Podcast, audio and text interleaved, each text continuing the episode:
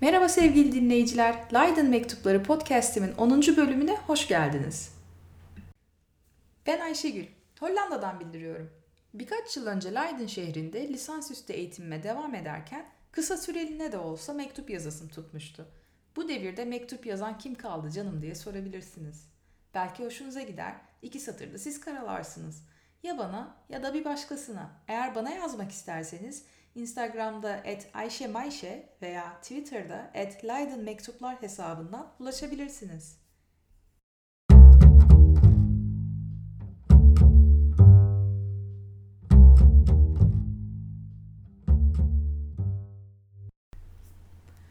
Onuncu mektup. 16 Ekim Salı. Canım, geçen akşam eve dönerken Breystraat'ta önümde bisiklet süren bir çift vardı yan yana sürüp el ele tutuşuyorlardı. Sonra adam kızın elini öptü, yakınlaştılar, öpüştüler, sarıldılar. Bunların hepsini bisikletin üstünde yaptılar. Hollandalılar doğuştan akrobat herhalde diye düşünüyordum. Bir de hep beni mi buluyorlar arkadaş? Öylece izliyordum arkalarından. Mektup burada bitiyor.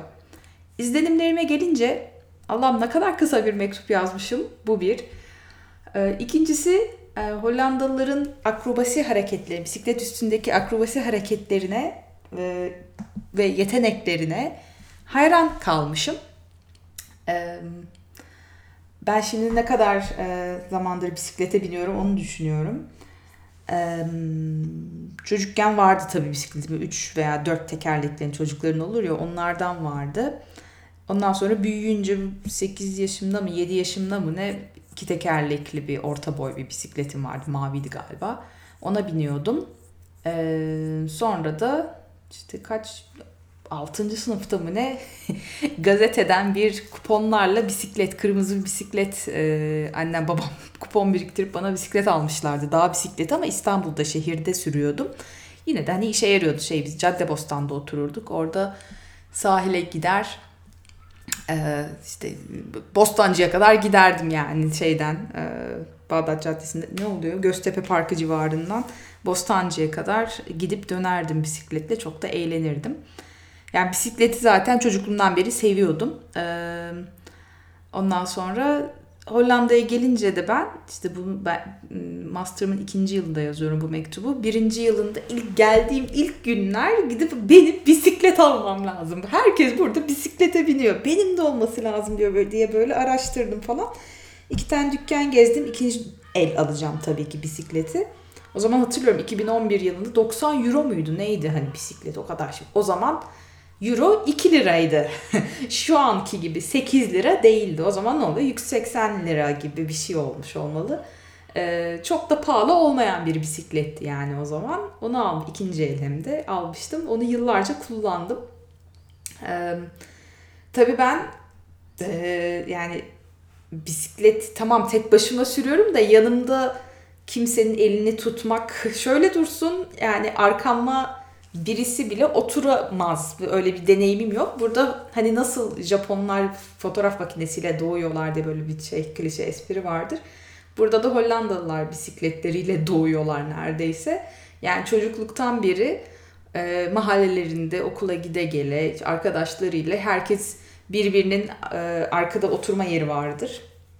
E, oraya oturur, birlikte giderler, gelirler, el ele tutuşurlar ellerini bırakırlar yani şeyi e, gidonu tutmadan sürerler. Onu yapabiliyorum en azından biraz. E, ama e, mesela şu an eşimle e, bisiklete binerken nadiren öyle el, el ele tutuşuyoruz böyle işte uzak mesafeye giderken falan. E, hani bir, bir dakika bile sürmüyor çünkü ben pek güvenmiyorum. O, o da bana güvenmiyor. Ben kendime güvenmiyorum bisiklete binme konusunda öyle şey e, atraksiyonlar yapma konusunda. E, ama şunu da görüyorum. E, burada çok yani arabadan fazla bisiklet var. Herkes bisiklete biniyor. Ee, anne babalar çocuklarını bisikletin önüne, arkasına e, oturma işte bebek veya çocuk oturma yerleri vardır. Oraya bağlıyorlar ve gidiyorlar yani. Şehrin içinde alışveriş mi yapacaklar, başka yere mi gidecekler, ne yapacaklarsa öyle ulaşım sağlıyorlar. Ve bu yani çok, bisikletin üstünde tamam kendi ağırlığına gidiyorsun ama bir, birisi daha varken e, ağırlık belki iki katına çıkıyor. To- çocuk tamam okey yani daha hafif ama bir çocuk, iki çocuk bu hani gerçekten zor olduğunu düşünüyorum. Hani dengeyi sağlama, onların da güvenliği tabii ki sizden sorumlu. Ee, yani bir gün eğer çocuğum olursa ve ben bisiklete çocuğu bağlamayı benimle birlikte geleceksin diye bağlamaya karar verirsem bunu bayağı pratik yapmam lazım. Ee, öğrenmenin yaşı yok. Bitmiyor. Bisiklet durumu böyle. Başka hmm, neden bahsedeyim? Ee, evet, kadın erkek ilişkilerinden bahsedebilirim Hollanda'daki yani bisiklet üzerinden ona geçerek. Ee, çok nasıl diyeyim? Ee, eşit hani ebeveynlik eşit e, dağıtılmaya çalışılıyor. Ee, erkek her zaman, e, baba her zaman çocuğun e, işlerini görmeye çalışıyor. Altın değiştiriyor, yemek yediriyor, oyun oynuyor vesaire. Geçen hafta, pardon geçen hafta birkaç gün önce arkadaşlarımıza gittik. Bu sefer trene bindik. Ha, ondan da bahsedeyim. Trene bindik. Ee, çok uzun işte 4 ay sonra tekrar ve yaklaşık bir saat tren yolculuğuyla Leiden'dan Almere'ye gittik. Almere e, Amsterdam'ın e, doğusunda kalıyor. Kuzey doğusu gibi oluyor biraz. Ya yani bu doldurulmuş bir e, eyalet mi de provins ne oluyor? Bölge yani Hollanda'nın 12 tane bölgesi var. E, bu Flevoland denilen doldurulmuş bir alan yani yaklaşık 40-50 yıldır var olan bir yerleşim alanı. Eskiden hep suymuş. E, oraya trenle gittik. 55 dakika kadar ve tabii ki toplu taşımada maske takmak zorunlu. Korona yeni dönem kuralları. Tamam bizim maskemiz var hani sevmiyoruz pek ama takıyoruz yani tabii ki zorunluyuz ama etrafımızda bazı yolcular takmıyorlardı. Yani maske var, göstermelik var ama ağızlarının böyle tam böyle dudaklarının altında bırakmışlar. Göstermelik takıyorlar yani. Binerken trene inerken çekiyorlardır burunlarına. Ama sonra içerideyken indiriyorlar. Biz böyle eşimle birbirimize bakıyoruz. Onlar takmıyorlar niye takmıyorlar diye. Sinir olduğumuzu hani tamam peki tamam. Öbür öbür vagona mı geçelim? Yan tarafta mı oturalım? Ne yapalım diye. Hani böyle bir biz korkuyoruz ya galiba. Evet hala şey İstanbul'da kalmamış diye duyuyorum. Hani korona hani hak getire herkes dışarılarda, restoranlarda, her, sanki yokmuş gibi davranılıyormuş ama burada e, yani en azından toplu taşımada o maskeyi e, takmamız zorunlu. Keşke şey diyorum kontrolör bileti bakmam biletimize kartımıza bakmaya gelen kontrolör maskeyi de taktınız mı diye gelip kontrol etsin. Çünkü o gerekiyor insanlara çocuk gibi kontrol etmek gerekiyor sık sık. Neyse sinir olduğumuzu da belli ettikten sonra devam edeyim. Kadın erkek ilişki. Ha arkadaşımıza gittik. İkizleri var bunların. Ee, bu, bu full Hollandalı çift yani kız ve erkek de. Hollandalı çocuklar kız erkek ikizler. 2 yaşındalar şimdi. Ah çılgınlar. Eşim ve babaları bunlara çadır yaptılar. Nasıl eğlendiler, nasıl oynadılar. Bir de bahçeleri vardı onların. Orada da koştur koştur hani inanılmaz e, çocuklara ilgiyi gösterebiliyor burada babalar. E, yani şey demiyorum Türk babaları da göstermiyor demiyorum tabii ki. Sadece hani o çocuğun sadece ilgiye ihtiyaç duyduğunu biliyorlar ve aile kurarken yani burada şey olur hani evlilik zaten partnership var. Ee, erkek erkeğe evlilik var, kadın kadına evlilik var. Gayet kanuni şeyler bunlar burada. Güzel şeyler. Ee, bir çift hani çıkmaya başladığında, birlikte olmaya başladığında böyle hani bir iki yıl deniyorlar. Belki birlikte yaşamaya başlıyorlar ama hani evlenmek e, bunun hani adını koymak, kanuni e, şey bağlantıyı kurmak burada hani çok da şart değil. Yani ev alacaksan belki bir partnership yaparsın. Ee, vergiden düşmek için de tabii ki ceplerini düşünüyorlar. Vergiyle alakalı bir e, düzenlemeler yapılacaksa yani ne bileyim ben e, kocamın mesela benim de e, kocamın şeyi var e, eğitim borcu var e, kay, şey e, kredi yurtlar kurumu Türkiye'deki burada da stu fee deniliyor. Yani study e, fee böyle e, destek devletin verdiği destek kredi. Öyle bir borç var tamam mı? Bunu hani zamanında bitirirseniz okumayı 3 yıllık, 4 yıllık, işte 5 yıllık master'la falan e, eğitiminizi eğer o belirli süre çerçevesinde bitirirseniz eyvallah hani devlet ya çok azını geri alıyor ya da aferin sana zamanında bitirdin helal olsun diye veriyor. Ama mesela benim kocam gibi 10 yılda bitirdiyseniz ve 10 yıl sınırsa o süre hani kredinin süresi sınırıysa 10 yılda bitirdiyseniz böyle büyük bir kısmını geri almak istiyor devlet sizden ve siz tabii ki borçlanıyorsunuz. Benim eşimin olduğu gibi. Mesela ben e, evlenmek durumunda olmasaydım e, evlenmezdim herhalde. Çünkü o borçtan ben de sorumluyum şu anda. Ben okumadım, o 10 yılı ben harcamadım devletin gözünde diyorum.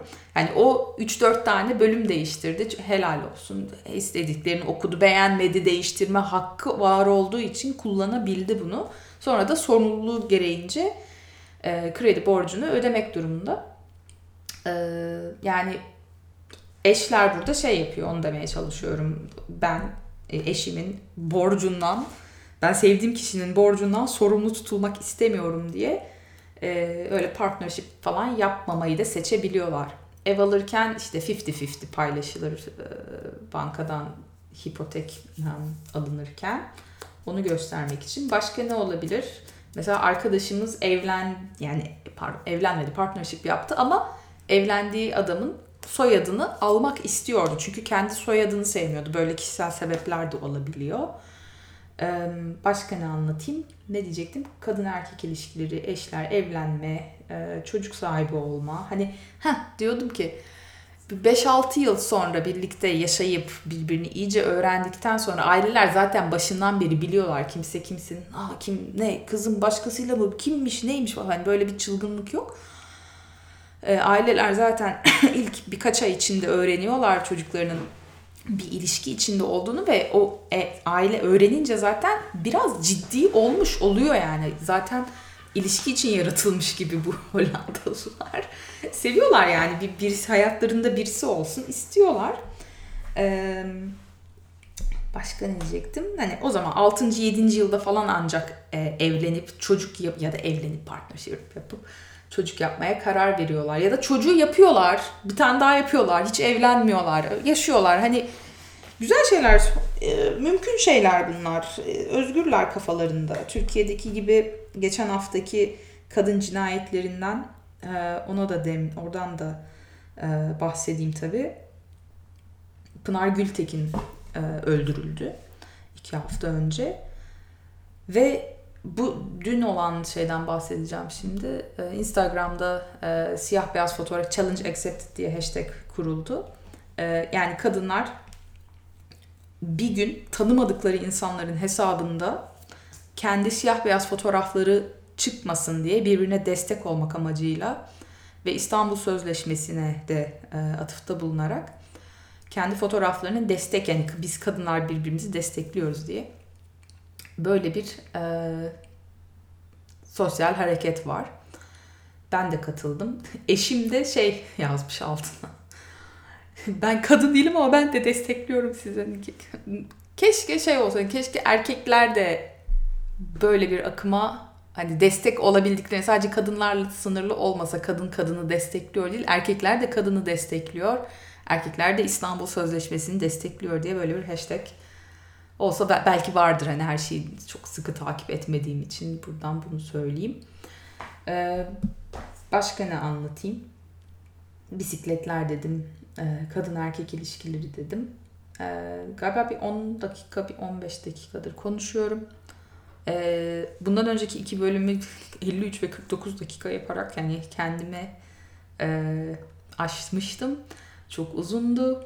Ee, bu sefer de kısa yapayım diye düşünüyorum. Başka?